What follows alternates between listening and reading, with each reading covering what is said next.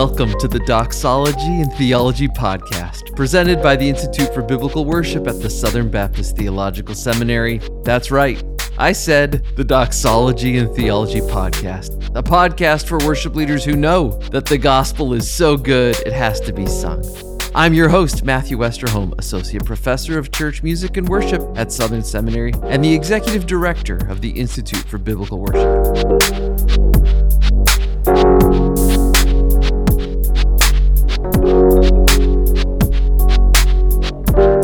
Today's episode, we are dipping into our worship resources to bring you a clip by Pastor Michael Bleeker.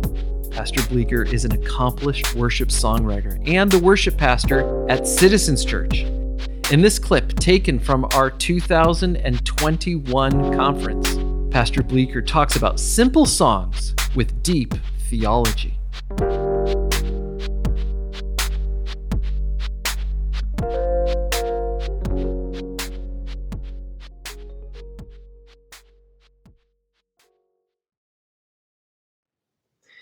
An article recently about a climber named Alex Honnold who stars in the documentary Free Solo. The documentary is fascinating for a lot of reasons. It's also terrifying for a lot of reasons. He scales El Capitan, which is a 3,000 foot granite sheer rock face in Yosemite, California. Now, what makes the documentary even more terrifying is that he does it without any climbing gear. It's called free soloing. Uh, no ropes, no carabiners, nothing and he scaled the entire mountain. Um, now, this article I was reading, uh, it had a picture attached to it that didn't have anything to do with the documentary. It was later on. He was climbing another mountain. The picture was beautiful um, in a lot of regards. The background was beautiful. The mountain he was climbing was beautiful. Uh, but there was a big problem with the picture. The photographer snapped the shot as he was reaching for a rock and slipped. He's falling backwards in the picture, his hands grasping for air, his feet dangling, and it's terrifying until you see the rope. And so the rope, the carabiner, all the climbing gear did what it was supposed to do, and it saved his life. That picture, though, got me it got me thinking about the strength of simple things that a climber needs to stay alive. Uh, rope, carabiners. You have a 150 pound human um, hanging from a rope and it all runs through and is dependent upon this small little piece of metal called a carabiner. It can hold not only a human, but it can hold close to 5,000 more pounds if necessary, which is fascinating. The carabiner is an unadorned tool that can tether a climber. Now, I borrowed this from a friend. Um, it's uh, it's very simple. It has one moving part, um, and uh, it's it's shaped like this, and it's metal. Now, uh, you don't need this carabiner uh, climber doesn't need it to be overcomplicated. You don't need it to be flashy. It could be pink if you if you wanted it to be, but that doesn't really matter. Uh, you probably don't want it to have glitter on it, uh, but um, but what you do want it to be is sure. You want it to be strong. Um, you want it to be tested because this simple tool is holding this weighty, complicated thing, a human being. Um, so as I considered the topic simple songs with deep theology. I realize that there are songs that we sing to God that are simple and unadorned, but filled with depth and meaning. They are anchors to our souls. They are strong, sound, and they are sure. Consider a song like Amazing Grace. It has simple poetry, uncomplicated words, yet it's filled with depth. It can hold a life together. Amazing grace, how sweet the sound that saved a wretch like me. I once was lost, but now am found, was blind, but now I see. You can tie your life to that truth, and it's not going to break, it's not going to fail. Simple songs like this tether us to Jesus, and they're important for many reasons. So here are a few. One, simple songs are in Scripture.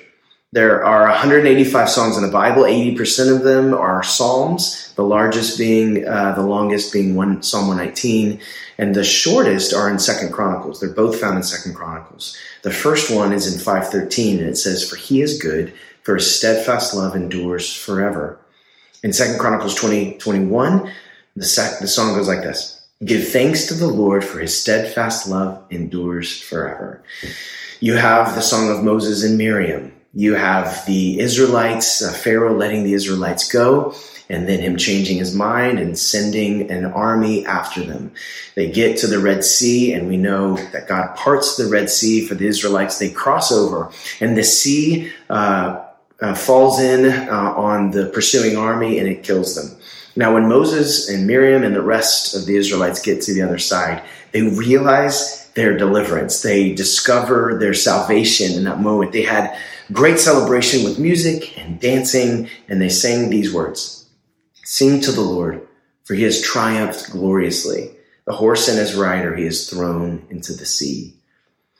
Then there's the song of wells in the wilderness. Um, as Israel wanders in the wilderness, they come across a well that is able um, uh, to um, for the whole nation of Israel to be able to drink from, and this comes from Numbers 21, and it says this: "Spring up, O well, sing to it." I know so many of you want to go gush gush gush, but do not do it. Spring up, O well, sing to it. The well which the leaders sank, which the nobles of the peoples dug with the scepter and with their staves. Then you have the song of Moses and Joshua. In Deuteronomy, Moses appoints Joshua as the new leader of Israel. And as the people swear allegiance to God, um, then, then they sum up everything that happened in a song, which he and Joshua teach to the people. A covenant song of God's faithfulness. He is the righteous rock of Israel. And it goes like this. The rock, his work is perfect, for all his ways are justice. A God of faithfulness and without iniquity. Just and upright is he. Then you see the song of David's victory. After young David kills Goliath, uh, he and Saul triumphantly return from battle while the women uh, stand from the city, stand outside, and with dancing and uh, with instruments, they sing these words Saul has slain his thousands, David his ten thousands. The song is a hit, even among Philistines, as we read in 1 Samuel 21, but it didn't bode well, as we also know, for Saul and David's future relationship. We have the four living creatures in Revelation 4. They sing this familiar song Holy, holy, holy is the Lord God Almighty, who was and is and is to come. There are many more, um, but these are some simple songs with truth that you can tie your life to. Uh, second, simple songs slow us down. In a world that wants to be entertained and overstimulated, uh, we have to be confronted with the fact that we also want to be entertained, that we want to be stimulated as well as our church. Because of this, we need simple songs. We need simple songs that can direct our attention back to God. We need simple songs that can slow us down.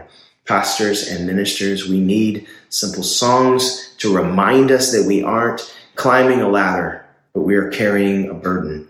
We need simple songs that can slow us down enough to remember that the important things in life, the meaningful things in life, are simple, like family, friends, faithfulness to God. One of my favorite pastors and authors is Zach Eswine. He says, The world says that in order to do something meaningful, you have to do something large, famous, and fast. Once you've done something large, famous, and fast, you have to do something larger, more famous, and faster. One of the temptations we have is to forget that most things that matter in life require us to have the capacity to do small, mostly overlooked things over a long period of time. True relationships, friendship, marriage, parenting, learning a skill with an instrument, vocation, dealing with sickness, learning how to forgive, and I would add, singing simple, deep songs to the Lord singing a simple song like I Surrender All or I Exalt Thee or I Love You, Lord, one of my favorite worship songs, has a way of stripping away the presentation that we can get inundated with in life. They have a way of causing us to slow down and consider. So, as a way to practice, I want us to close our eyes for just a moment. This will just take a minute. Close your eyes, and I want to read a psalm over us and then sing. Psalm 91 says this Because he holds fast to me in love, I will deliver him. I will protect him because he knows my name. When he calls to me, I will answer him. I will be with him in trouble. I will rescue him and honor him. With long life, I will satisfy him and show him my salvation. I love you, Lord, and I lift my voice to worship you. Oh my soul, rejoice. Take joy, my King, in what you hear. It may be a sweet, sweet sound. May it be a sweet, sweet sound. May it be a sweet, sweet sound in your ear. So simple songs can slow us down. Simple songs like, I love you, Lord, and I lift my voice to worship you. Number three, simple songs are significant. There's a song we sing often in our church called Break Every Chain. And the words are simple. They go like this There is power in the name of Jesus. There is power in the name of Jesus. There is power in the name of Jesus to break every chain, break every chain, break every chain. These are simple yet significant words. Galatians 5 1 says, For freedom Christ has set us free. Stand firm, therefore, and do not submit again to a yoke of slavery. We have that written at the bottom of our slide when we sing that. John 8 36, For if the Son sets you free, you will be free indeed. These words are significant. They're noteworthy. They're worthy of our churches and our attention. The first four words ever spoken in the Bible, let there be light. It's not a song, but it's an example um, of words in the Bible that are short and simple. Words that are filled with power and significance, filled with meaning. In the statement, let there be light, we learn about who God is, in that statement, we learn about who we are, and we, uh, and as we hear these words echo down the hallway of the great house of Scripture, we hear that distant echo and the clear sound of grace. Simple songs are significant. Number four, simple songs are memorable. Marketing companies know well the importance of short, memorable tunes. When I sing "I'm loving it," most of you will think McDonald's. When I sing "Give me a break," give me a break Many will t- think Kit Kat, and uh, the other group will think um, maybe a clip from The Office. When I sing like a, like a good neighbor, uh, most people will hear and think of the company that's attached to that jingle. More importantly, though, in times of rejoicing and in times of grief and suffering, we can easily recall simple songs. I know that there have been moments where I've stood next to a hospital bed and I had no words to say, uh, but I had some words to sing. Words like, it is well, it is well with my soul, or I surrender all. All to him I freely give. I will ever love and trust him. In his presence daily live. I surrender all. I surrender all. All to thee, my blessed Savior, I surrender all. Memorable words, simple words. It's important that we also repeat songs, to have a pattern, to sing them with our churches. It's important. It's not not just that uh, the words are easy to grasp, but that they're also memorable. At the beginning of our services, we sing, usually sing doxology, or we'll sing, um, I Love You, Lord. But at the end of our service, we'll always sing the same song. And it's a melody that we wrote um, based off of Jude 24. Now, to him who is able to keep you from falling, to him who will keep you to the end. We do this not only to establish a healthy rhythm, uh, but to give a church a memorable song to sing in those times of rejoicing, in those times of grief and sadness. A memorable song to hold on to, to sing, and also to share with others. It's important that we sing simple songs with rich, deep theology in our churches.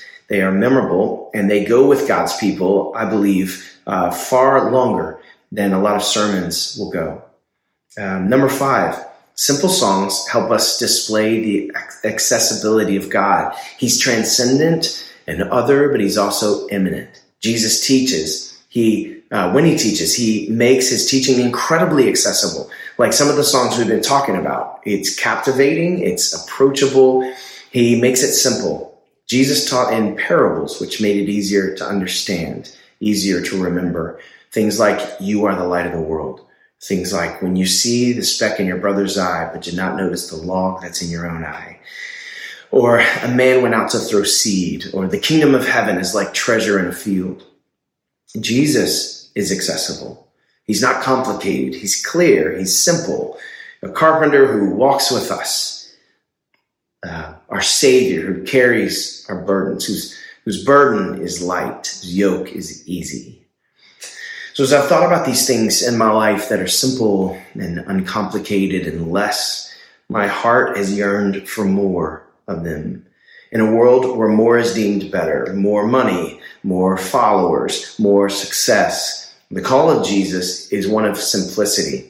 And, and it's love the Lord your God with all your heart, all your soul, all your mind, and love your neighbor as yourself.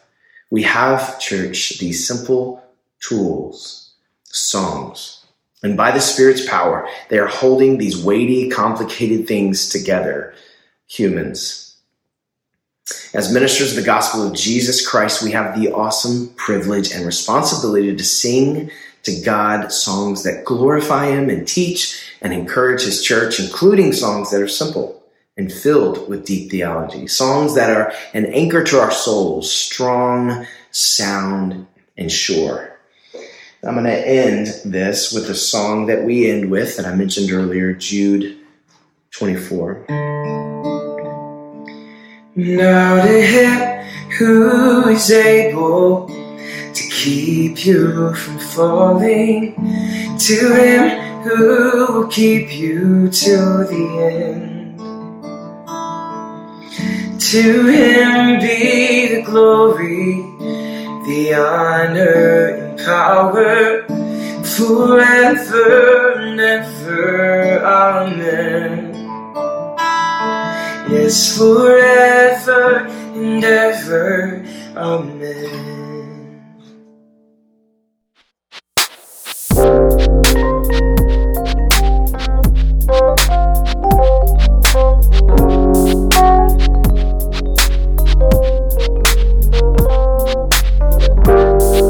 That is a hard place to stop, but if you'd like to hear more, go to our website, biblicalworship.com. Click podcast. We're happy to share with you the entire thing for free. While you're at our website, you can find information concerning other worship resources from the Institute for Biblical Worship and the Southern Baptist Theological Seminary. That's biblicalworship.com.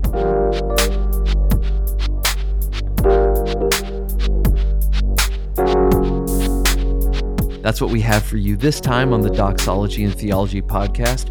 Our show is produced by the lanky Evan Jarms, engineered by Caleb Sherwood, and the music is by our good friend Joel Negus. Until next time, this is Dr. Matthew Westerholm reminding you that the gospel is so good it has to be sung. Peace be with you.